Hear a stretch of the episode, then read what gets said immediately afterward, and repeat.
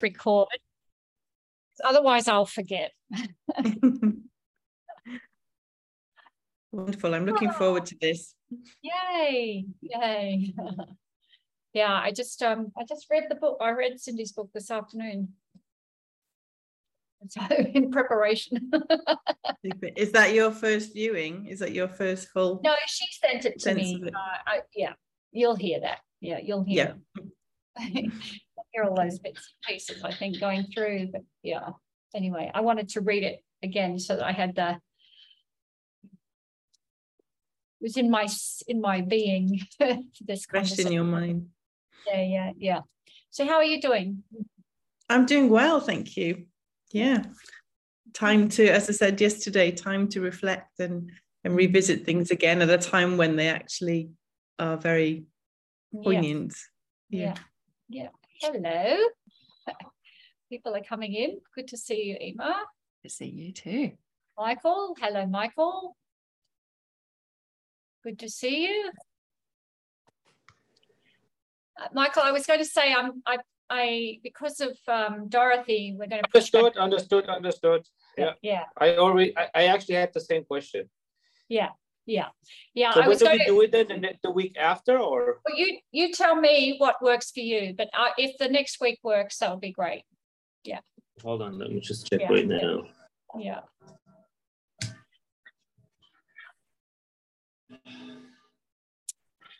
Good morning, Aura. Lovely to see you again. Nice to see you all. Yay. Yes, so uh, we normally have a community call on this time every week. And uh, next week we're going to, we've been talking about Syntropic Health, which Michael is very heavily involved with. And next week we're going to do that. But we have decided to have a celebration of Dorothy's life. So any um, anyone who knows her or even just wants to come along to hold the space for that is going to be welcome to do that next, the same time next week. Although the same time means different time for people in Europe because in Europe, time, yeah, the time changes next week. Um, yeah, I, I can do. Unfortunately, I cannot, but I can do on the twenty-third. The twenty-third, okay, twenty-third of November. I will make a note of that. Thank you. All right. Uh, medical, um, Centropic Health. All right, great. Good morning, Colleen, on holidays. Good morning, everyone. And uh, Cindy is coming. Yay. It's always good when the guest shows up. Good morning, Cindy. Christine, how are you? Yeah, I'm really well, thank you. Yes, and very privileged to be in the presence of a newly published author, which is a massive, massive accomplishment for anyone. So we'll wait a couple more minutes. We had about twenty-six people registered. Uh, so we'll see how we go with um, people showing up. We have had one apology uh, and, and someone registered from the United States, which is like that crazy because it's in the middle of the night there. Uh, but anyway, we'll wait just a moment. Uh, see who, oh, here comes Hank. See who else shows up for the call. I was just saying to Rachel, Cindy, I just went through your book again, lucky me. Uh, is there a publication? I know that we can get it off Amazon U K, but is there a publication date for Australia? No, you're on mute. Oops. I think it, it is in Australia, actually. Oh, um, there you go. All right. I had a friend ask me about that. Yes, an Australian friend, and I just Googled it, and I, it just seems to be in quite a few um, okay, Australian great. bookstores. All right. Yeah. Okay. All right, good. I got my Christmas shopping done.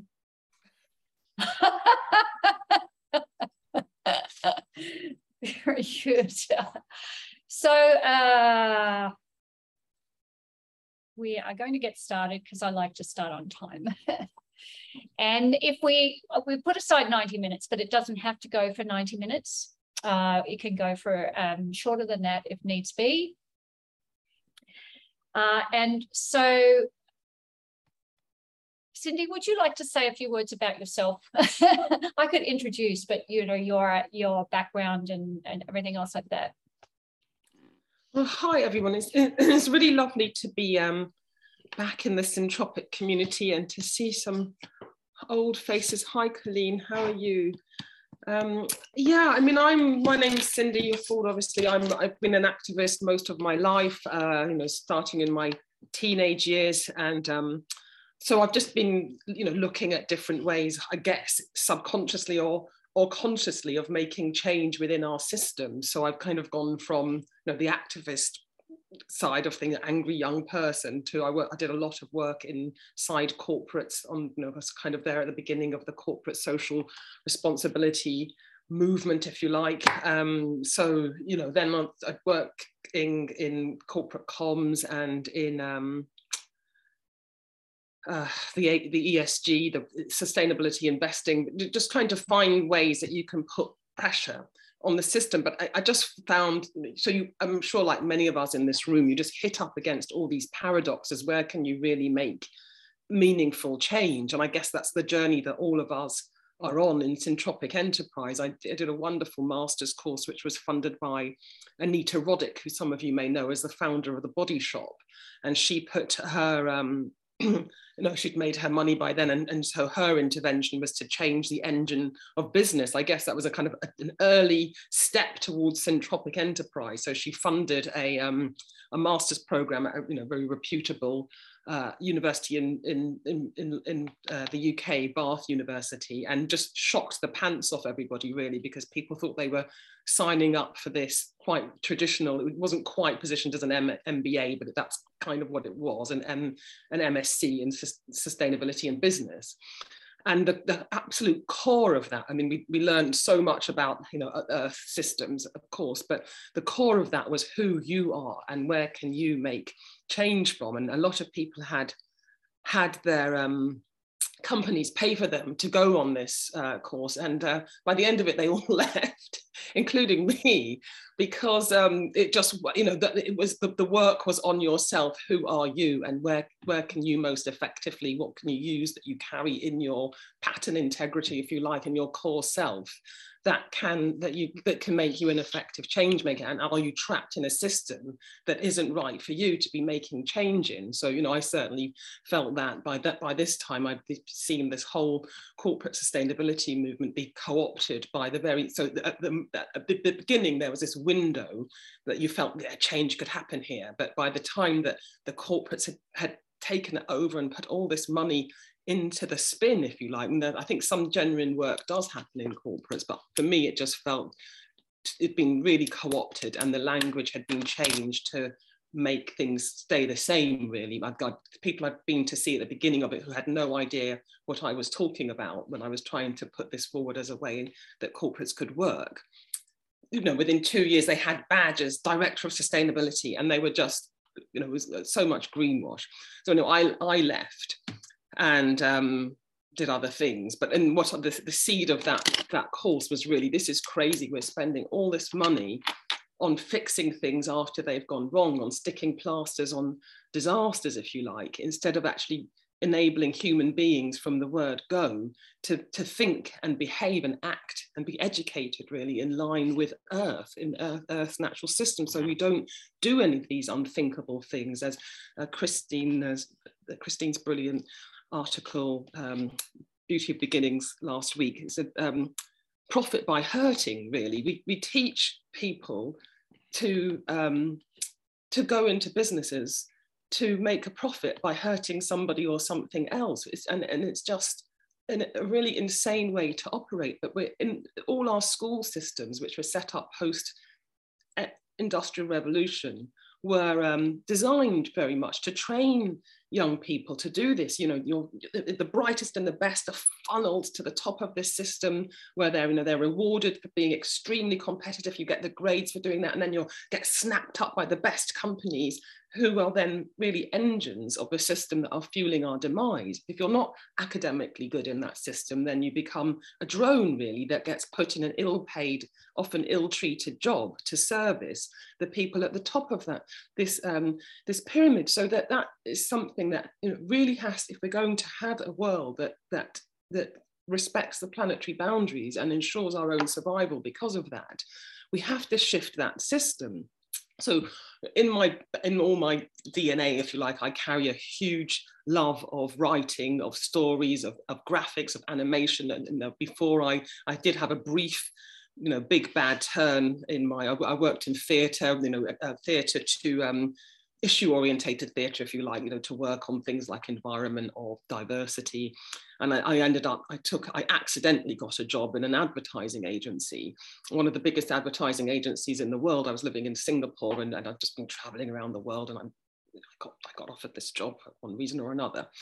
And it was, um, you know, it was a fascinating um, adventure, if you like, or, or, or dark adventure into the black arts. And you're just looking at this, these multi-million budgets that are being spent to manipulate human minds. And it's only got more insidious because of this, you know, the, the, but now this can be done digitally. And, and it was, you know, it was, a, it was a fascinating but terrifying experience. You know, I was tasked with creating things um, for, uh, to, you know, to make people want stuff that they hadn't, he didn't even know existed. But by the time we'd finished these creative campaigns, they couldn't live without this. You know, some of the first, Motorola, Make the Impossible Possible, Citibank, the stuff that they'd never, well, you know, the, the, the banks, obviously, people had heard of before, but, you know, some of the products were coming out for the first time, and people were going crazy for this stuff that they'd never even heard about. And now your existence was one of immense dissatisfaction unless you could have this stuff. And it was, you know, it was really fascinating, but really ugly.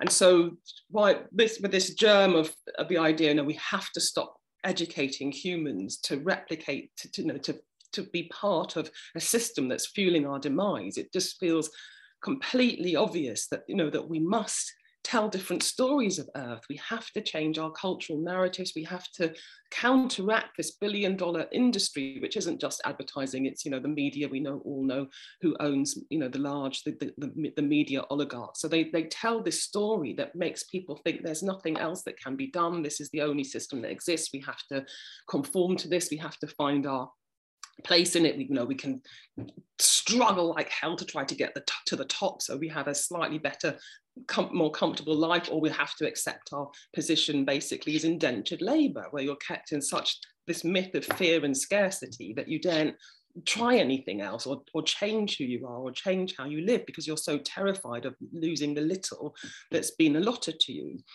So I um so you know that that was my my decision, really, then, that I just need to do something to disrupt this education system and to change the story of Earth. And I've just, over the last kind of fifteen, twenty years, been Trojan horsing in programs for children to try to, you know, to to to to, to frame a different type of worldview, um, and it's been really hard. And I'm always told I'm ahead of my time. I'm just so sick to death of hearing that, to be honest, uh, because it's just an excuse for people to do nothing. You know, I wrote environmental television shows twenty years ago. Oh no, but who's going to want their child to know about that? You know, this isn't, we can't take this on. It won't be popular. That we won't make any money out of it. And that's, you know, basically the story, I think, of a lot of people in this room. You know, we, they, we're, we, we, we, we can see very clearly what we need to do, but we can't get the traction in, in the mainstream society to get access to capital or whatever it is, resources, to make it credibility even, because we're very discredited. Oh, that's, you know, woo-wah stuff, it's all woolly and fluffy. But, you know, in some ways, um, and I, I really hate it when people say to me, oh, you do such wonderful stuff. It's just amazing, isn't it? Brilliant. You know, that's another load of bullshit, I'm afraid, to make people, they kind of cast you in this martyr role so that they can feel that, you know, that, that I, but it's not something that ordinary people do. You know, I'm just doing what any human being with common sense in their head would, would do. You know, we, we know how our Earth systems work. We know that our culture is so at odds in keeping our life support system healthy. It's just bonkers to not be doing this stuff rather than hero martyr, look at you doing this wonderful work. So um, So anyway, a rather long story, but I so I so that was the germ of, of, of really shifting the education system and trying to create, tell different stories of Earth. And then um, you know, I went different different hats. I, I ran the Blue Marine Foundation, which is a global oceans conservation society, and then I was headhunted to run the the Cambridge Science Centre, which is a children's science and discovery centre. So I thought, aha, this is my big chance. I can mainline, you know, regenerative thinking, if you like, into the, how children learn science. So I, um, I was very clear, I was headhunted for this job. So I said to the board, you know, you've obviously seen my track record, what I do. You know, you wouldn't be asking me to do this job unless sustainability was very important for you. And they said, um, And I said, you know, science without sustainability is like fiddling while Rome burns. So they said, oh, yes, yes, you know, whatever. And then I, so I created these programs for them that was putting Earth at the center of how cosmos, I called it, um, how, of, of how children learn science. But they, these, these were guys, and they were all men who'd made huge amounts of money in Cambridge out of that tech bubble in the, you know, the nineties. And so now they were the big philanthropists doing their little bit, giving back to society. And, but basically they believed that science and tech is important for children to learn, not because it can teach humans to live in balance with um, the planet, but because um, it can help them to invent unicorn. You know, these guys, that they, they hover in Cambridge, because you know, they're attached to the Cambridge University, hover over the Cambridge tech departments to see what the, what the tech call, Cambridge has got its moniker now, Silicon Fen, because so much tech innovation comes out of Cambridge, but they hover looking for the thing that they can scale into the unicorn. I think you probably, probably all know what unicorns are, the billion dollar company. So the thing is to use STEM to either to, to accelerate these, the growth of these high, you know, high, high scalable com com companies, which really are just making people use tech. You know, tech can be absolutely brilliant, but the way we apply it, it's like watching a, you know, a, a deranged child smashing up a Dresden, you know, being playing, playing, using a Dresden vase or something as a, you know, as, as, as I don't know, it's just so inappropriately used that the incredible things that we can do with it are, are applied to really quite inane things or destructive things. So it's not the tech that I have the issue with, it's the application. So these chaps, you know, their, their vision for STEM science being important is to, um, you know, is to, uh, is to uh, underpin a healthy economy, because you'll get these, some of the, the science-enabled kids will, will scale unicorns, and others will be the drones that enable these companies to function. And there was no play. So when I tried to, started to say to them, hold on a minute, we need to change this model, uh, they just couldn't get it. They were, no, no, no, no, this isn't what it is about. This is about enabling people to, you know, to, to, to, to grow the economy through science and technology, and it's not about, and I said, well, what did, what did you hire me to do then? And at that point, I just thought, do you know what, there's no point, as Christine will have, will all, don't argue with the model, build a new one. So I just thought the, the time really has come just to put a flag in the ground and just say, well, no, we're building, we're going in this direction. I founded a company called Planetari, and we're telling new stories for Earth. We're redesigning the education system in line for a world with a future. So that's what I've been doing for the last four years. And there's all kinds of things that are happening, which are really exciting. And, and, and, and you kind of feel that, you know, because sadly, because we're witnessing such large scale, accelerated breakdown of our our ecological systems, people are starting to wake up and, and getting now what we're doing. So there's, you know, there's a lot more traction than there was. And so one of the things that came out of that, and I, maybe in the course of our conversation, we can talk about the other things that I'm doing, but one of the things I came out of is the book that um, uh, Christine has very kindly asked me to talk a little bit about today, which is Bright New World. And unfortunately I don't have, I would hold up a copy, but I don't have one because I went somewhere and I left it there. But um, I can show you, um, I can share screen and show you some of the things, but but it is, you know, it's a big, bright, beautiful book, which is designed, Christine, could you enable me just to share screen? Yeah, yeah. I enable yeah absolutely, yeah, yeah, yeah. So it, um, it is really, uh, it really is to, you know, to, to boost, I'm sorry you can't see the physical side of the size of it, but it's really to, to, to bring this, this exciting, we invite children to step into the future and see the world as it, um, as it could be if we act fast and act now and do the things that we all know are possible. The solutions are nearly all on the table already. So, um, so that's, you know, the story is, this is the most, one of the most exciting times to be alive. The possibilities for transformation are huge. And, um, you know, if we use our hearts and our, our brains, I'm just trying to find one particular illustration, which is very nice. It's loading very slowly, but um, if we use our hearts and our minds, we can we can solve this stuff. And then it goes into the, you know, what what's causing the problems, where are we now, and then it shows, you know, it basically is a roadmap for how to get to this this you know this this this this world with a with a brighter with a with a brighter future. So that's, I, I can't find the, the the image that I was hoping to show you, but anyway, that's the um that's the the gist of the. The book. It goes through all our different systems, our food systems, our energy systems. But that, that was what I wanted to show you, because I mean, really, some of the illustrations in it, each each section leads with this really beautiful, powerful illustration of what it could look like when we've regenerated our oceans, our rainforests, our, our cities. And then it talks back. So we're here, it's talking from the future. Here we are now. And then the story in the book, in each of sections, is so how did we get there? And it goes from the problems that we face today to the, the solutions that we acted fast enough on to make um, to make happen. So you did ask me to give a short introduction to myself, um, Christine, but I hope that's given you, that was a long, that's probably, you know, a lot of that, you know, some of the things, discussion points for the conversation. So I hope that's put a frame around what I what I do and why I'm here. Always inspiring, Cindy, and you've now. Uh, Cindy, by the way, is the person that coined the term for a world with a future. I think you've probably seen the art that she has around the linguistic combinations, um, so strong. I wrote down one myself, sticking plaster on disasters. I think somebody else noted that one as well.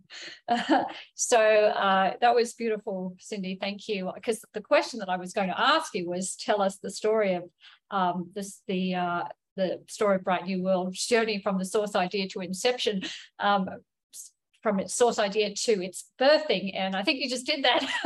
Yeah, I've done that. Yeah, uh, and I would like to add just in here that uh, uh, Cindy and I met through a, another venture. We had the, we we were working in another organisation, but all online, and we met, and that was a disaster. the, the, the enterprise was a disaster, but out of it came this uh, relationship with uh, Cindy. Uh, Which... If I could just speak to that a tiny bit, um, yeah. uh, Christine. Obviously, I'm in the U K. Christine's in the Gold Coast, Australia. The, the, the, this organisation we were working with, it was global. Everybody was all over the world, and it was it was the the, the idea of it was very good. It was sim similar around disrupting education, but it, it kind of was in, driven by this incredibly egotistical person, and it just started to warp. This is really interesting when you talk about pattern integrity being taken over by, you know, by an ego, and it just it was just warping out of shape. And we'd sit on these very long calls, often at really odd times of the day, and I think for, or night in Christine's case, because you were on sometimes at two o'clock in the morning, if I remember, Christine, and um, three, three, so it was, yeah, it was my three o'clock. Bringing the end, you know, she had this dedication to what we were trying to make happen. Would come on these calls at three o'clock, and and would just be listening to. Well, I I, I didn't know, because I I joined relatively late, and I, I was just listening to this. You know, you could see the disaster unrolling, but I, I wanted to, you know, to be give it a good chance and not to be overly critical and see what was happening. But there was this, this, this one voice, because there were so many people on the call, because it was global, we all had to have our cameras off. So I, I hadn't seen Christine. I just kept hearing this voice that was calling out the bullshit. And it was just coming up with the only things that made sense. So I just thought, I've got to, I've got to find out who this person is. So every call I kept, oh, it's her.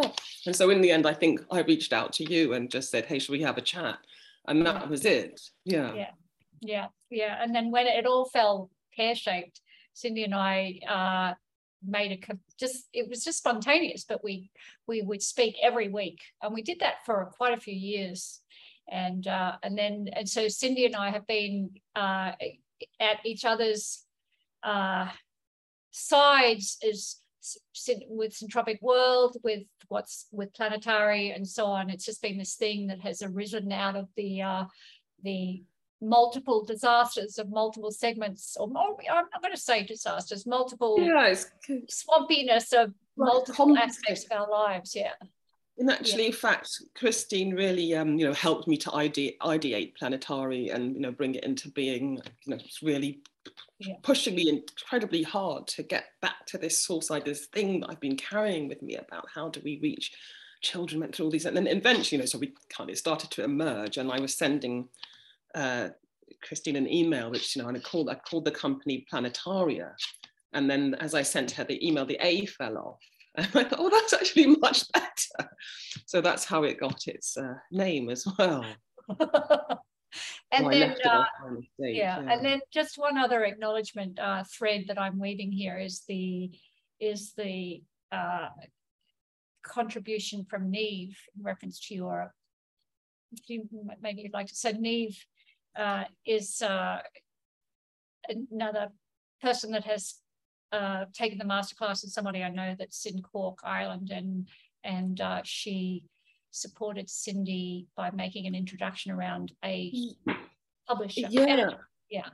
So Niamh is just fantastic. You know, she's part of the Syntropic um, ecosystem, and we were ideating something else for um, for Marianne, um, for Manuela actually, who I think yeah. is still in the community, and we just have, you know, we as with the community, everybody. As you all know, you break into your different groups and conversations. So we were ide ideating something for Manuela, and I just started talking more about what I was trying to do. And Niamh just said, hold on a minute, I just know the person that you need to speak to. And she said, um, I'm going to introduce you. And it was, it was one of her um, contacts. She's had an absolutely fascinating life and has done incredible things. And on the way, she had encountered one of um, pub the publishing industry's, what they call super agents. They're just, you know, she's an amazing woman, my, who's my agent now, Marianne Gunn O'Connor. And I just thought, yeah, you know, whatever, because people say things like that. And I thought, you know, I, I Googled Marianne, I, there's just no way she's going to be interested in what I'm doing. And, and Niamh said, I wouldn't take any idea to her because her, where she is in the world, but I'm taking this one. I thought, no, whatever, there's no harm. And then a couple of weeks later, I was in rural France and I got a call from Marianne, and she's like, I've seen what you're doing, you know, I want to represent you. And so that's, there's other things happening on the planetary, what we're trying to build in the education space and the kind of digital mobilizing space. But that kind of really um, consolidated what I'm trying to do with stories and authorship as well. So having, you know, having a really powerful agent is, you know, is, is critical to get anything these days into the publishing houses and into that that system. So, you know, again, just a, a conversation with the Syntropic community led to that really important connection, which, you know, effectively, it's, and it, that's true. I I, had, I was talking to another publisher because we created some other really quite, in, you know, really, I have to say, very interesting things called makerzines for children. So this is a, this one is called An Ocean Adventure, and they do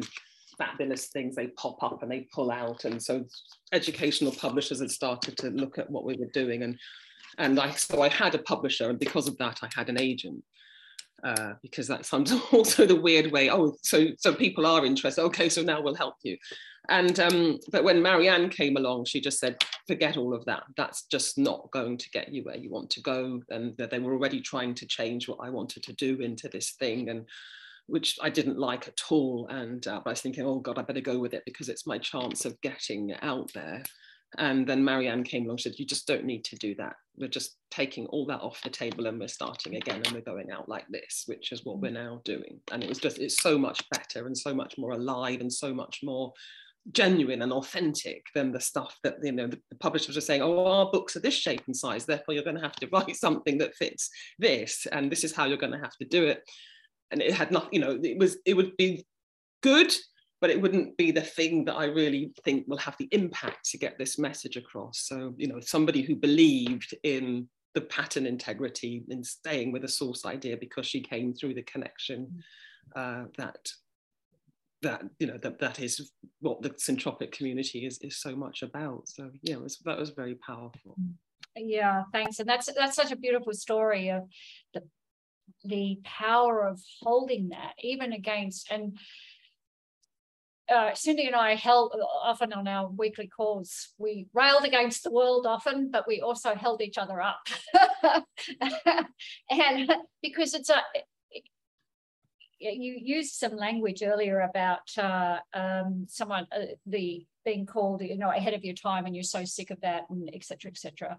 Uh, the, the truth of it, though, is that ahead of our time has to stay the course. There's, you have to stay the course, and we have to hold each other up as we stay the course, as we make ahead of time time. As we have time catch up. and uh, and so, but maintaining the pattern integrity, Cindy, around what you're doing, because uh, when we start to chip away and compromise, you're going to end up with not what you started with, not not not with the, not the purity of the source idea that you held, and that I you know, that crushes spirits. It, and it doesn't it doesn't it's it doesn't have the animation and life attraction. So I'm, it's so exciting to see that you have the support of somebody who has that uh, that same vision and has clout in the publishing world. That always counts for something. yeah. Yeah, uh, so absolutely. I, yeah, yeah. No, go ahead, Chris. No, so um. Uh, we, what we're going to do, and I'm just looking at the time, I'm, I'm going to ask, just, I'm just going to sort of a couple of questions that I had uh, that sort of jumped out of me. Uh, and, but then I will open it up because we've got a small group. We'll open it up for people to ask Cindy questions themselves. Uh, one of the things that I loved that you wrote about in, uh, in Bright New World was artificial photosynthesis. Like, this is... Uh, um, And then the statement, which was beautiful, the sun should be free. And just an F Y I, that was a statement as well that Bucky Fuller, my mentor of over thirty-five years, uh, he spoke to the sun being free for most of his life. Uh, but anyway, I love that you raised it because it completely and absolutely flummoxes me at this point in time that photosynthesis, we haven't created the artificial version of that uh, because you take light and turn it into energy. That's kind of what it happens.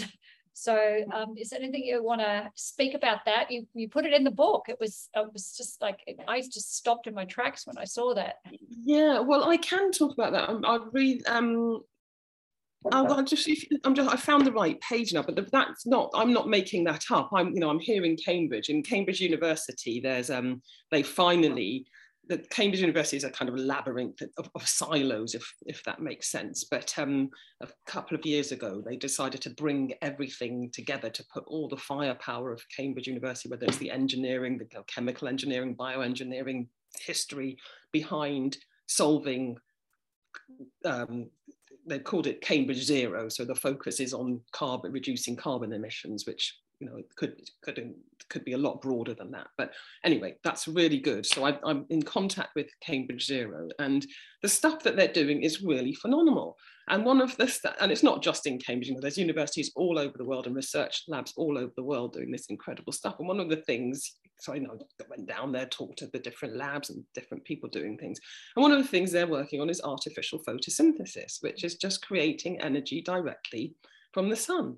And it's, you know, they've got it working on a very small scale, but these are the, the things with, with the research and investment that could really be um, accelerated to be, uh, you know, gain, to, to change how, how we live on Earth. So if that's the, the page that you're referring to, I'll just share it and I'll read that uh, little bit, if that's all, that's okay. Um, can you see my screen now? Yes. So that's, it's, yeah. It's the section on superpower. I think I put it um, here, yeah, in your time, producing energy often means damaging the planet, because we're speaking from the future here.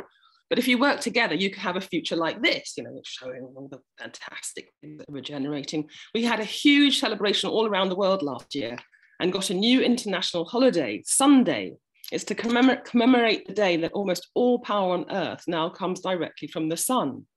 We had a solar power, uh, sorry, we had solar tower power stations for ages, but the breakthrough came when we finally got artificial photosynthesis right. This means we can make liquid fuel directly from sunlight.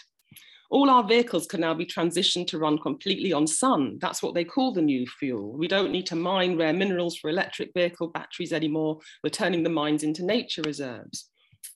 Um, to move my box here. The sun, this sun is powerful enough to drive heavy vehicles like trucks, cargo ships, planes and rockets so that we can phase out biofuels and hydrogen. Since we've had so much energy to go around, we've had a much more peaceful world. We've cleaned up the oceans, replanted the forests, and education and healthcare are free, almost, sorry, almost everywhere. Far less people get ill and climate change has stabilized, so there's more fresh water to go around. The new photosynthesis, te photosynthesis technology is portable and cheap. So everybody agreed that the sun, that sun fuel should be free. It's funny, when you don't have to fight over something, you get much better at sharing. Mm-hmm. No, I wrote that. You know, so many of our wars are, are, are fossil fuel wars, aren't they? They're resource wars. So yeah. I, I love that. Um, I see your hand, Rosh. Uh, uh, all right, we'll just. Um, I'll come to you in just a second. Uh, the other thing that I just wanted you to comment on. There's two things uh, that uh, there's actually a lot, but I'll just do these ones. Uh, you wrote the business model of a ten-year-old mobile. Uh, no, you wrote that that our mobile phones, at least we have for at least ten years, and then it gets recycled. And the question that I had, which is kind of like Christine being provocative and uh, what's the other word? Not just provocative, but um, leading. A leading question. I think it's a leading question. Just to be transparent, the business model. What is the business model, Cindy, for a ten-year mobile? In actual fact, what also is the business model? This is the bit that I love, for the sun being free, and uh, and I'm not asking you to answer that definitively, but uh... well, I'm going to leave that for the um, this Syntropic community to work out. The, the business model for the phone was, because we always talk about phone contracts. I hate that bloody word, phone contract, you know, which is stitching you into these, you know, these contracts, which are basically working out how to, you know, to to get. You know, you tied into something that's so. So I changed the, the idea of the contract. So the contract that when when your phone comes, it comes with a contract that says it won't harm the environment and it won't harm people in the making of it. Because you'll you'll probably all know the ghastly business of making mobile phones, the child mm-hmm. labour in the coltan mines. The the the, the, the the when they're sent over to China, there, there's basically factories where people are locked all day making doing one thing to make this mobile phone. And there's just so many awful things that go into me, even though the tech is brilliant.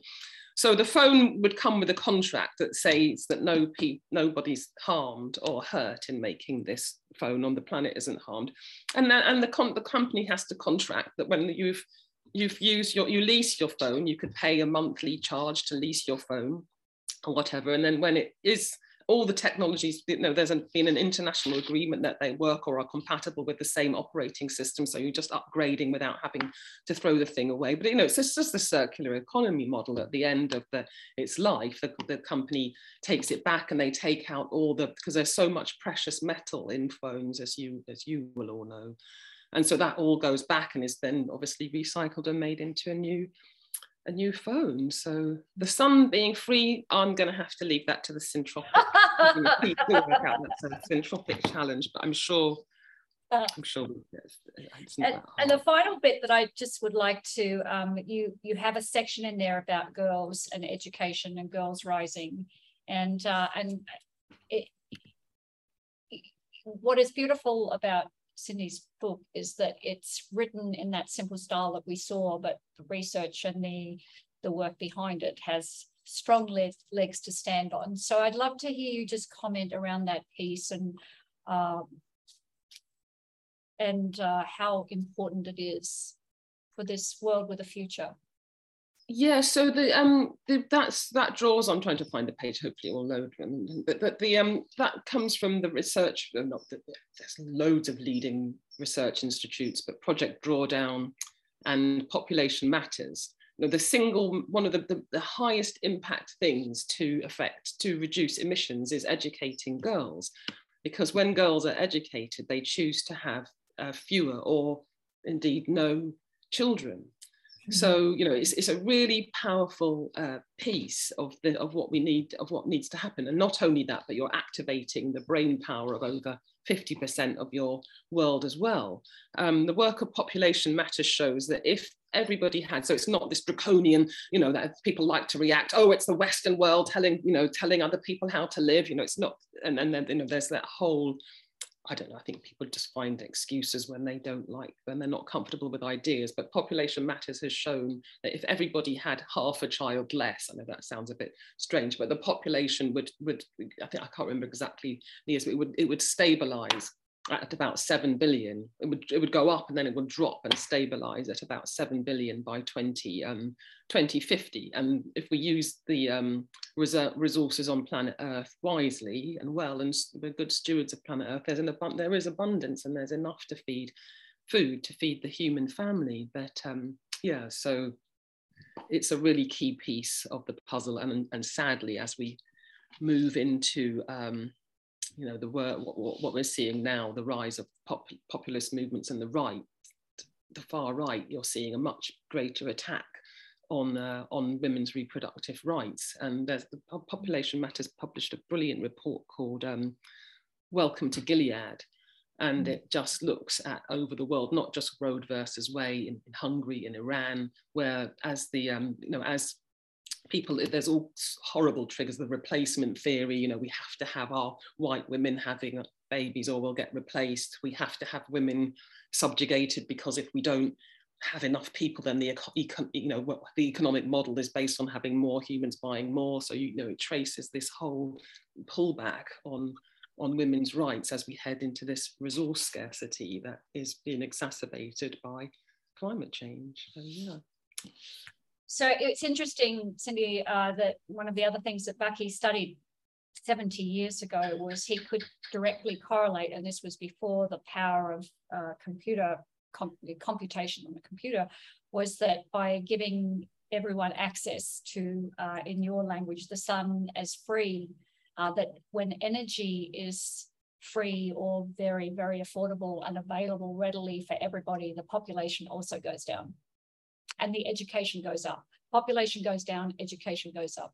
And so, and, and those pieces are co correlated very directly. So that was one of his findings. I am going to um, open the floor. Uh, and Rosh, you have been sitting there patiently or, um, with your hand up. So uh, please, um, if anyone has questions, uh, you can either raise your hand, I'll, I'll note them, um, or raise your artificial hand in the screen, whichever works for you. First of all, Cindy, it's just so wonderful, your undying, effulgent way of communicating is so spirited and it's so enriching. It is enriching on a human level, and I really thank you for that, because just listening is, is provoking all kinds of uh, new thoughts and new ways for my own sort of cellular explosion of intelligence. So I thank you for that. But in the process of it, um, I, I, I have not read your book, but um, in the process of listening to your comments and your life story and the way things are going, I, I come to a perplexity that has been scratching me for a while. And it is this. Uh, I know with Christine, we've talked about the source idea and the pattern integrity of various and sundry things, but I think the pattern integrity of our social systems are corrosive. They're not intended to be sustainable, or I should say, they're sustainable in the way that they are corrosive. And so it, it,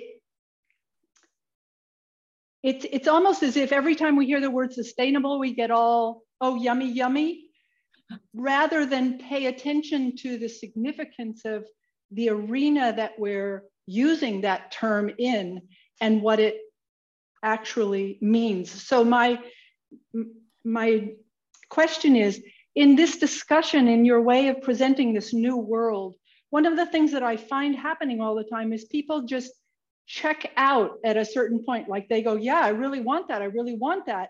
And then they check out. And when I go to where they check out, I see this kind of Kool-Aid Like, people are drinking a Kool-Aid that's mixture of neuro-linguistic yummy infiltrated by this corrosive uh, smokescreen selling. And so I was wondering if in your work, because you're obviously creating a new system, how do you walk across that bridge with people? How can I change my conversation with people so that they will walk across a bridge with me and not go, oh, you go ahead. Yeah, I mean, that's a really, that's the million dollar question, isn't it, um, uh, Aura? I, um, I mean, I think we're not, no, remember, I think it does come back to um, focusing what you're, what, on what you can do, not on what you can't.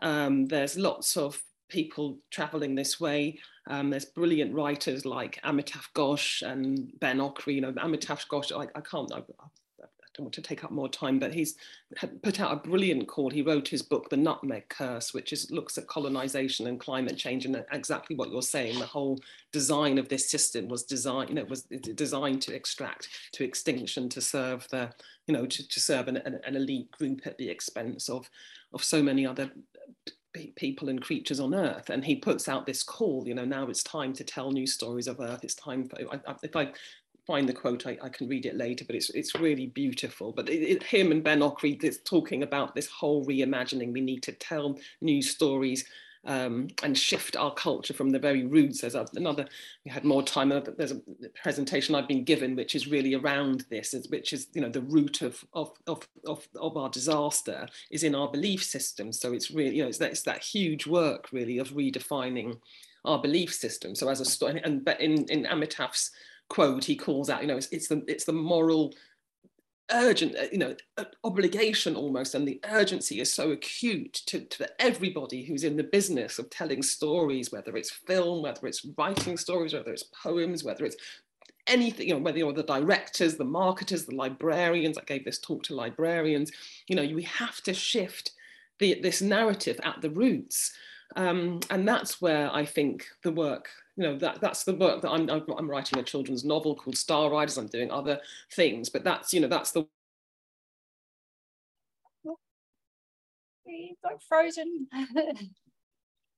uh, Cindy's frozen.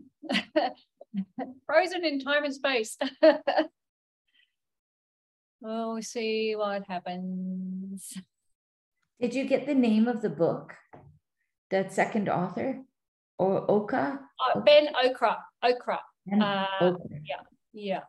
Oh, Cindy, my dear. Don't you hate that? uh, I think it's Ben Okra, yeah. Um, an African writer, I believe. Oh, dear. We're just going to wait for a second. Oh, she's gone. She'll come back. come back and then uh, I'll get Michael, you have a question, and Nikki, I see you have a question as well. And Deb, it's lovely to meet you, you're on the call, you're, um, everybody else is part of the Syntropic community, so um, welcome.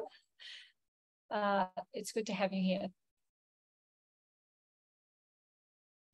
Ooh, let's see, then that's it, The Famished Road. That's the that's the right spelling. Um, I'm just seeing it in the in the chat, Colleen. And thank you very much for doing that, for doing the research for us.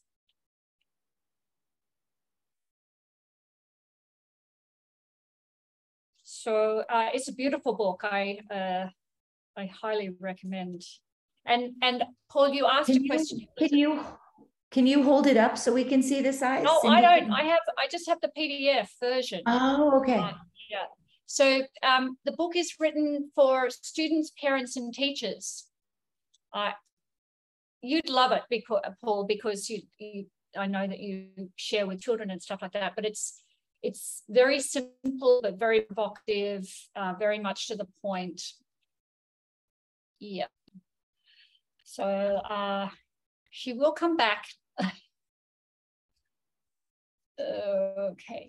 Any, any, while we're waiting, anyone got any comments just to add? Yeah, to I, uh, I, I started to read the book, and um, and it's it's really interesting. And and guess what? I was also planning, and I had even a chat with my grandchild. She's seven, to write a book about the future, but then through the lens of children. And she is going to paint pictures about that future.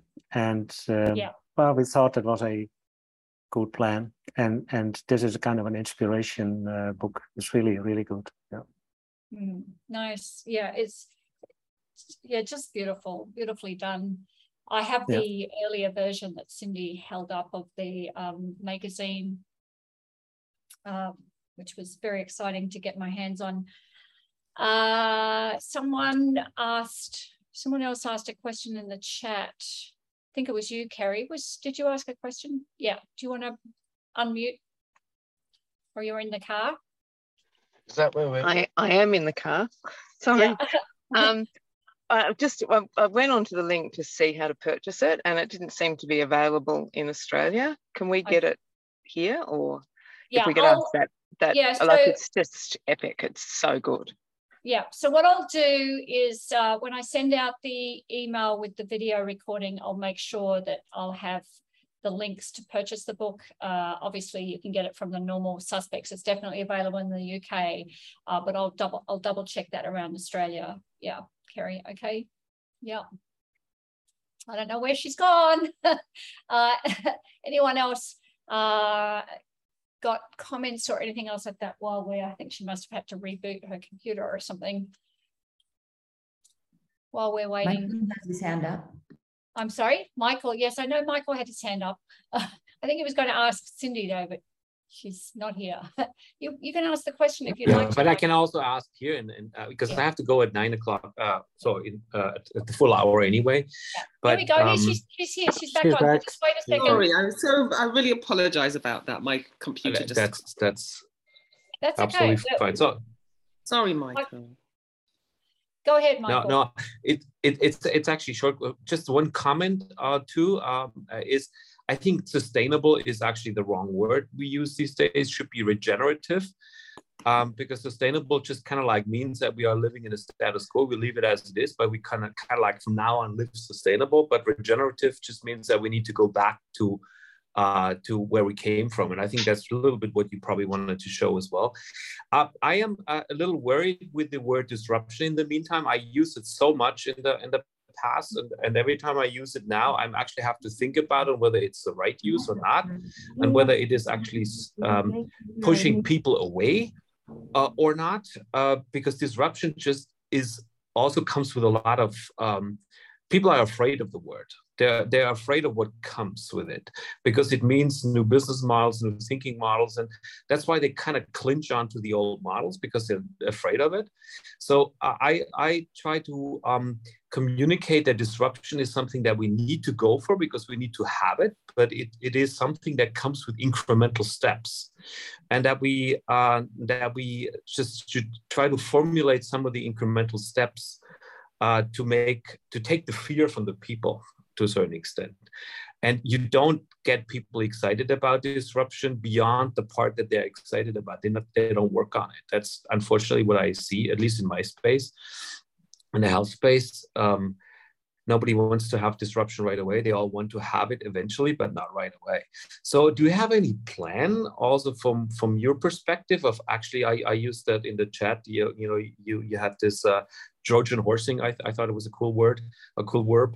And uh, do you have any idea of how actually how to approach uh, a society change in uh, towards disruption with incremental steps?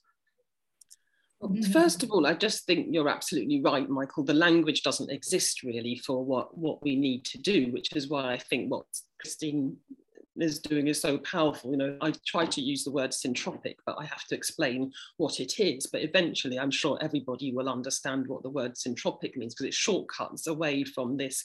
It's, you know, sustainability is doing less bad, isn't it? Whereas what we need is things that are syntropic, which are doing more good, but we don't have the language to say that. And, you know, we talk about disruption, and I, I, in a way that is quite, and some of these are kind of buzzwords, aren't they, from the tech industry, which, you know, disruption, it sounded like that's the clever technology is going to disrupt that, and therefore it's going to make a heck of a lot more money, because it's going to give us this this new thing, you know, which we can make more money out of. So, you know, that, that I, I don't, I'm not that comfortable with that word either. I mean, in terms of social transitioning, I mean, I think it is what we're doing now. You know, we have to do what we can. Or, or you know, somebody um, around my book, there's been a group has formed on LinkedIn, actually, one chap there who um, set up, you know, the Bright New World Forum, which is really a place for people to come with these ideas of, of transitioning. Um, I know you have to go, uh, Michael, but, you know, there's, there's another platform that we're building to try to engage people on, um, you know, in mass, and actually incentivize, because there is the, there is the incremental steps, and then there's this Kairos time, and there's Earth time, where we just have to move. If we don't, if we don't move now, we don't get the chance to make incremental steps. So I mean, everybody trying to bring as many people with you in your own way is really important. Um, I'm working now with um, with a team, another global team, building this Planetari platform. We'll be launching it in March twenty-three, but that's basically, it's, you know, the short form of, I describe that as Uber for good. You go on the platform, you have, you have to, you have to undertake a certain bit of education so that you're understanding that the nine planetary boundaries, and then that unlocks jobs that you can do. And then you, when you take on these jobs in your community, I'll explain the job, and then you actually get paid. You know, you get, it's it's paid work to make change, because so many people at the ordinary person level, they're so busy trying to just stay alive. So the reason I use Uber for good is, instead of your side hustle being driving an Uber, it's actually doing some regenerative work, whether that's a simple piece of citizen science measurement, you know, photographing biodiversity, or whether it's actually going out and replanting a mangrove, you know, air, blue carbon, you know, creating natural systems, carbon sequestration in where you live. It's, those are the kinds of things that we're going to be having on, on this platform. And that's what I can do to shift things. And it's trying to shift people, incent using our current value system of money to shift people into, into an era where all the jobs you do will be regenerative. But I'm sure so many of your syntropic ideas are going to be working towards that way. We just have to have the courage to support each other and, and keep walking fast. Yeah. Thanks a lot. I like the Uber for good. So yeah, awesome. Yeah, well, I'll, I hope I'll be talking more about that with this community and letting you know when it's coming, and maybe guinea pigging if that's all right. But yeah, I hope a lot of hope for it. Yeah, very nice. And and you know, just around that disruptive word, I think Mother Nature knows how to do disruption really, really well without permission from humans, because it's in a recall response to our actions. Uh, so whether we like it or not, we're being disrupted. Preferably not. I just wanted to say, sorry I didn't finish answering your question um, properly either. I really apologise. There's lots more that I have to say on that, but I'll, hopefully I can come back to it. Yes. Uh, um, Nikki had a hand up, and we'll, so if, um, if somebody else raises their hand, but otherwise you can go back to um, uh, the, the question that Aura had. Nikki? Hi, Cindy. Hi, so lovely Nikki. To see you yeah, again. It's lovely and to see you. So enlivened by your passion. It just gives me so much hope. um, one, I've got a question about something that we're doing here, but I I really loved how you'd said how, you know, the STEM, STEM is being really the concept of growing, you know, helping to grow the same economy. And what came to me when you said that is, you know, we need to, how can we look at seeds of something for a new economy? So that just came, that, that double word of STEM. um, so, but what I wanted to, we're looking to try and work with the digital storytellers over here to tell a story of grass-fed beef, because, you know, getting really big concerns that um, beef production is getting sort of lumped in that all meat production is industrial, is bad for the environment, whereas good grass-fed beef production is actually a really good carbon sequester. And there's a whole lot of the nuance around that that doesn't ever get out into the, into the media. Um, so we're looking at trying to tell the story from the cow's perspective. Um, of having cattle, you know, literally, whether it's an infographic or, or having a couple of cattle telling the story of how grass-fed, you know, protein production has evolved over the millennia with bacteria in the gut of the cattle and that come out of the soil. So the question that I had with all that you've done so far, have you got any good advice of how to not go down the wrong rabbit holes? Yeah. Oh, Nikki, that's a, such an interesting and important question. And, and you know, I, I know you were such a wise person. I'm sure I should be asking you that question. To be honest, it's um, it's uh, it's you know, it's tricky. I mean, I've have been following some of your posts around that issue of grass-fed beef as well, because it's, it's such a it's such a tricky story to tell. It's a, um. I mean, if, if that's what you've decided to do, you want to tell that story, and it's and it's clear and the facts are clear, then I just think, I think tell it, but do be aware. I mean, it's a really tricky issue, isn't it? I mean, even I'm thinking, I know grass-fed beef can have its um, benefits, but it's also the amount of land that you need. If everybody was eating grass-fed beef, that you would, you still wouldn't, we wouldn't, still wouldn't have enough land to do it. So I just think, you know, be aware of what objections people are going to say, you know, that so that's coming from somebody like me, who I can uh, totally understand what you're doing, you know, have have a clear answer for those. But if you really believe that that's a strong story to tell, have the courage to tell it. But you might find that everybody's not going to, I mean, that's, I, that's certainly in my case, not everybody agrees with me and what I'm doing, but I just keep telling my story. What I do try to keep checking on is telling the story in a way that is being is clearly understood, and if it's not, then I try to change my messaging, because I don't want people to think that I'm saying something that I'm not. If they're if I'm if they aren't hearing what I'm saying and mm. not agreeing with it, that's fine. But if they're hearing something else, then I want to change the way I'm telling the story, um, so they they do understand it. And you have got a difficult story to tell, because there is so much misinformation or blurred information around the um, around around the grass-fed beef. And um, so, you know, I'd make sure your facts are crystal clear, you're aware of the, and which you will be, Nikki, I know you will be, of the, you know, the, the pushback that you're going to get, but you tell the story. You know, because I think the other thing we thought, if we've got, if we play with it a little bit, that a big part of it is also telling the story of, we need to be able to have time to hear each other's stories fully, because there is never a one hundred percent perfect answer out there for anything. And as soon as somebody thinks they've got the answer, you got to get pretty worried about what the question was that they asked in the first yeah. place. So, um, so that's part of it as well, to get people thinking about their thinking. Well, I knew that you would have the answer to the question, a better answer to the question than, than, than me, um, um, Nikki. So I think you're absolutely right. And creating space to do that in the least confrontational way possible, mm. because people get so... so emotional about the, the, the yeah. those issues, don't they? So, but um, and you're you're extremely good at that, creating those safe spaces to to hear other people's stories, even if you don't think you're going to agree with what they say. It is important that all the voices are included. And somewhere in there lies a collaborative solution. But you're brilliant at creating those spaces to speak, and I think that's obviously what, Christine, you do so well here with Syntropic as well. And your Dare to Care program is, yeah, somebody's put it in the chat, the Dare to Care program. that, yeah. Uh, it's, Nikki, it, it sounds like an and and to me in there somewhere. Uh, Paul, you had your hand up. Yeah, thank you, uh, Cindy. Brilliant. Um, and there is so much recognition, you know.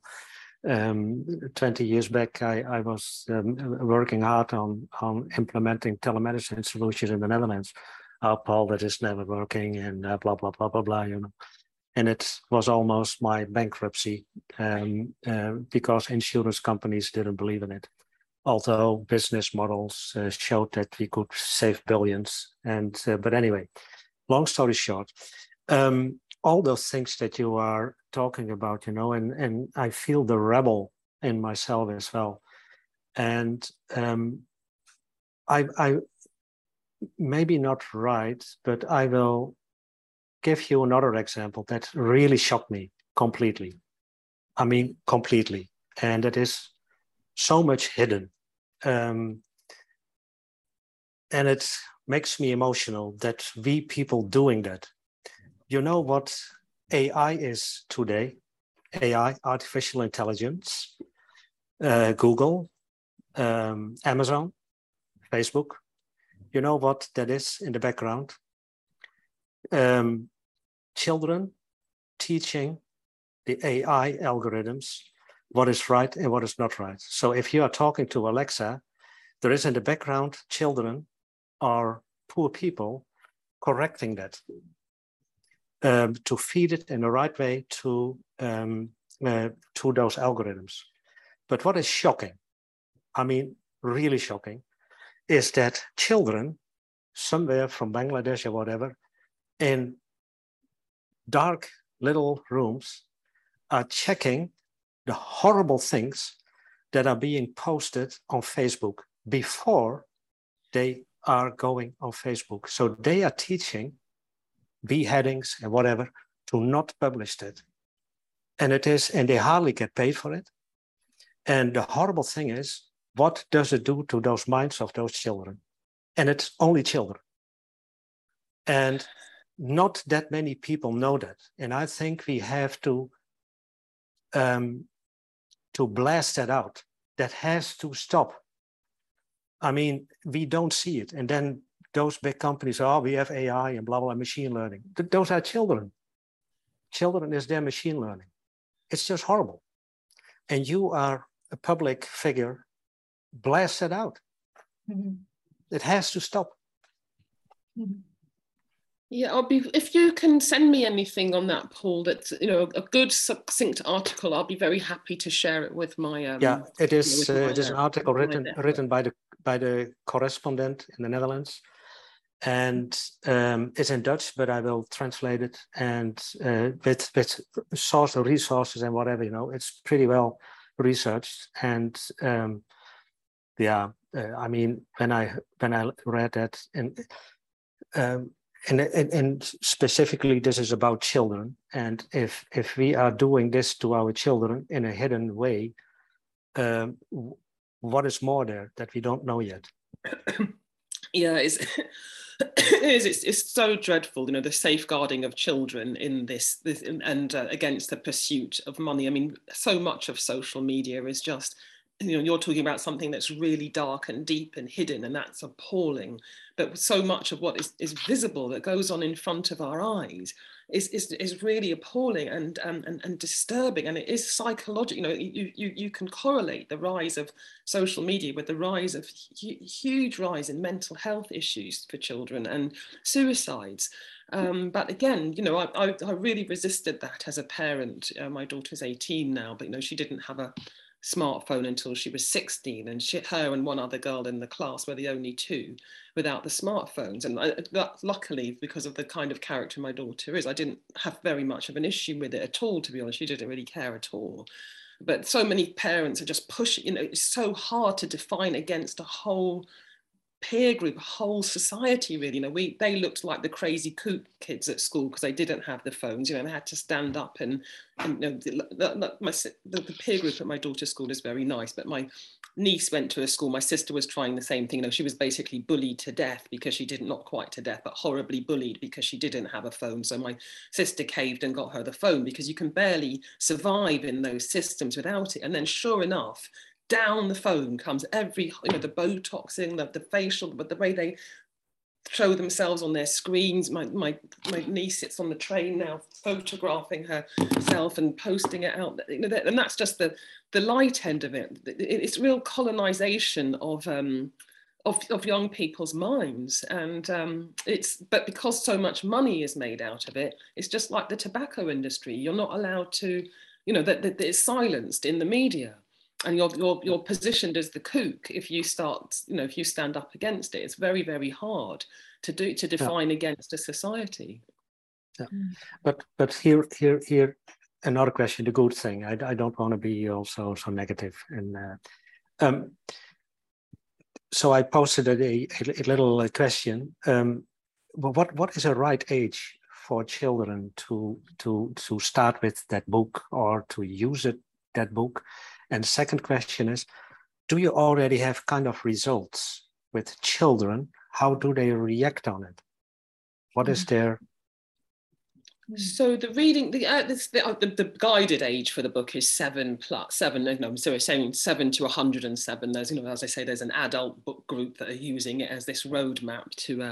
Uh, to you know how to transition, what we what what what things would systemic things would need to change. And the book only came out last Thursday, so I haven't had much time to uh, to collate any. But then there's younger children using it. This weekend I did a series of workshops in in my community in Cambridge, um, because there was a fantastic event called Let's Go Circular right at the heart of the shopping mall. There's a change maker in the mall who, who's now managing, well, she just wanted to ping this thing in there to see if she could help. And so she asked me to come down and do some workshops around the book, which I did.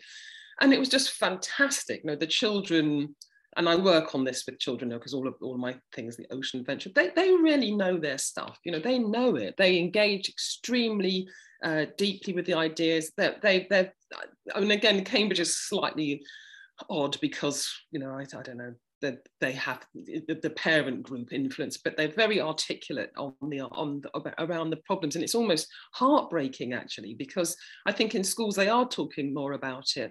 They know what's happening, they know what needs to happen, and uh, you know, it just seems nuts to them that it isn't happening. And um, it's you know I, the book I'm I am glad that it's it's written for children, schools, communities, because I think it's at the older age of, end of things, not in groups like this, that people are still, you know they some of them get the ideas, but some but, but there's still that mindset of it's not possible to do anything about it because this is just the way it's always been, and we, we're voiceless. You know we have these these faceless governments that don't care or whatever, or they don't think the system can change. But that's the children are. You know, it gives you huge hope, and it breaks your heart at the same time, because they they get it and they understand it and they can see clearly what to do about it. Beautiful question. Any anyone else got um, uh, any questions for Cindy?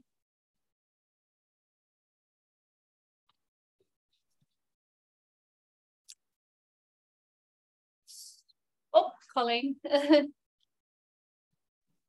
Cindy, what, what can we do to support? Ah, that was my question. I knew you were going to ask that. Oh, thanks so much, Colleen, for asking that question. I mean, you know, the book, I really, I'm, you know, I hate the self-promotion element of things. I've written the book to get a message out. This is the world. There's a book has come out from the, um, Johan Rockström, and some of you will be uh, familiar with it. It's just come out. It's called Earth for All. It's Johan Rockström and some of the people at the Stockholm Resilience Centre, the Club of Rome. And it's called a handbook for human for the survival of humanity.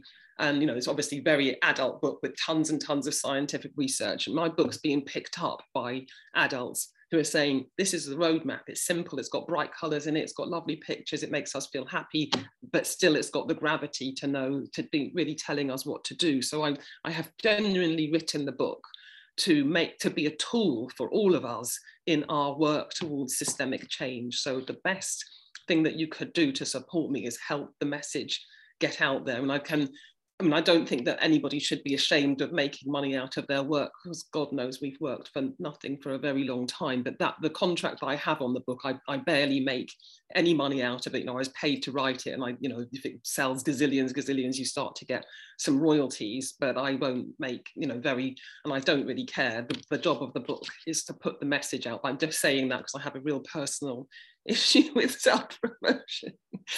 But that it is a message, and it's it's been packaged in this big, bright, beautiful format, which hopefully doesn't shy away from the problems we have, but does give this roadmap for how we can solve them. So if you can help spread the word, that would be great. And I'm hoping to develop some educational resources around it. Well, I've got a workshop around it. I'll be developing some more education. Actually, I'm this is a slightly longer term thing, developing a curriculum around it. So that can go into schools or, you know, older older age, but it's, it really is help me please get the message out. And I hope that it's a useful tool for you in your work to, you know, to lay the foundations of this is, this is where syntropic work sits in a world that looks like this. Yeah, well, and I liked what you said, that there are groups of adults even using it as a book um, to guide how can they take action. And you used a word earlier, citizen Citizen something. Citizen science, yeah. Yeah, citizen science, that going out and taking pictures of biodiversity and that kind of thing. really exciting ideas in there, because that's sort of where I get flummoxed, is like, okay, you know, I can go to the grocery store and buy this or that, but it feels like so little. And, and so I think that it, it really conceived some ideas of what more we could do. So thank you for that. Yeah, at the back of the book, there's some very simple ideas that you can do in your personal life, and then it maps it against, you know, if I do this, then this is the systemic change. This is the, the this is how the effect that it will have. So if a hundred of us do this, then this is the aggregate of that. But that's the platform that I'm now building with this tech team. So you you get the book. You can see, okay, we could have a world like this if we do these things. You know, I can do these things in my personal life, but now here's an app in my hand that means that I can now put these into action by the citizen science, or I know where they, they need me to go and plant a tree or plant a mangrove or deliver some food that would otherwise be wasted. So that's the next step, really, is to have this thing that, you know, people ask, what can we do about it? Here, do this, it's simple, it's free, and you will get paid to take this, to do this work. And I can explain the funding model of that another time, but we, it, it's, it's, it's feasible to do it. And we're getting our investors, so yeah. Very good. And Cindy, I know how I can help you, not only with the book promotion, but being able to stand there and say, buy the book, buy the book, go out now, buy the book. If you can buy ten and give them to schools, buy ten and give them to schools, or twenty or one hundred, or ship them to somewhere else, buy the book. Yeah. Thank you, Christy. There is no point being uh, ashamed or shy of getting a, a powerful message out to create a world with a future. We got to stand on that. Yeah. uh, so I think um, I think we I think unless someone has got a burning question, I think we can sort of wrap up. Uh, and uh, um, wow, amazing. Um, maybe, Cindy, where can we get more information about it? So background, uh, so what you are doing. Um, maybe, I don't know if you have a, a site where we can go for the background research that you are doing. Maybe we can add stuff to that, so that helps you also. Maybe. Uh, yeah, I have um, a website, Planetari. W, uh, it's in um, it's w w w dot planetari dot world.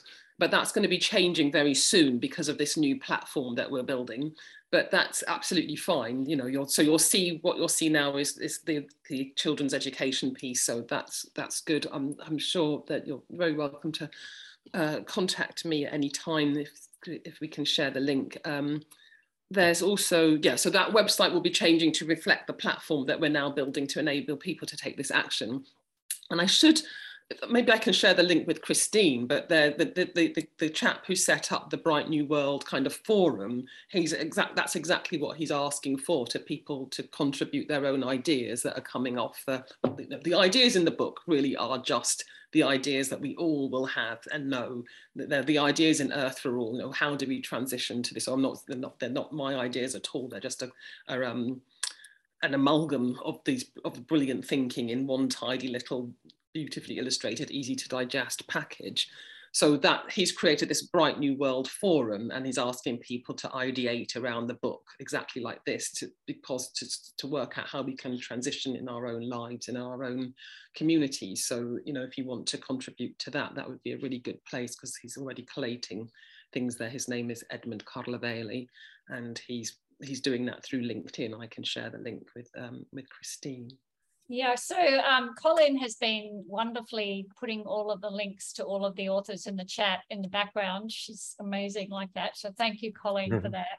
And I will be sending an email out uh, with all of those links, plus the link that Cindy just mentioned that she's either going to she's going to share with me. Uh, and I'm just video... not that fast. I can't do the Colleen thing where you can talk and paste links into the chat, but I'll get it to you. Christine, yeah, get sure. it to me, get it to me, uh, and I'll send out the link to the uh, the recording and uh, and all of the other stuff. And also, I'm going to double check, because Kerry said that she couldn't see the book available in Australia, but I'm going to double check that, and we'll have the links that you've given me as well, Cindy, about how to purchase. And the other thing that I wanted to just um, hold the space for is when your platform and you're looking for some support or guinea pigs, you have the community here to be your guinea pig support, of course, you know, like, yeah, that's a no-brainer. Uh, and so just let us know, because I'm sure everyone is very keen to have um, become a part of that experience. Yeah, well, thank you so much, Christine, as always, and to the beautiful uh, Syntropic community. It's just, it's so lovely to see uh, you all, and I think what you're doing is invaluable, and that, that you know, this is where, you know, really deep systemic change happens. Everybody who's part of uh, Syntropic has got so much courage to step out of that old paradigm, you know, mm-hmm. really risk it and, and start walking, start drawing the new pathways uh, for humanity. And I just, you know, I always get that energy charge by coming in the, into this community, because, you know, it, it just, it just it does feel this is where the future is, is possible. And mm-hmm. so I'm huge, huge thanks to you all for everything that you all know. Every, behind each one of these Zoom screens, there's a story that's, you know, absolutely incredible. And I know that from, you know, my own time that I'm, I can't drop into all the meetings that I would like to, but I know you each have an incredible and powerful journey. And, and together, you know, we, we have this mm. exponential strength to, to make the change that we want, to make the world that we want. Yeah. Well, thank you so much, and thank you everybody for attending, and uh, what a a um, beautiful beginning uh, of a long journey with lots of many sweaty, hard hills to climb, but what a beautiful beginning. And I'm so happy to see that the first step of a lifelong plan is coming into shape. Yay. Okay. And you'll have our back. Thank you so much, everybody. Yeah, thank okay. you. All the best. Yeah, big love to everybody. Have a good day to those in in daytime, and good night to us good nighters. Okay. Bye-bye. Bye. Bye. Bye. Bye. Bye. Bye. Bye.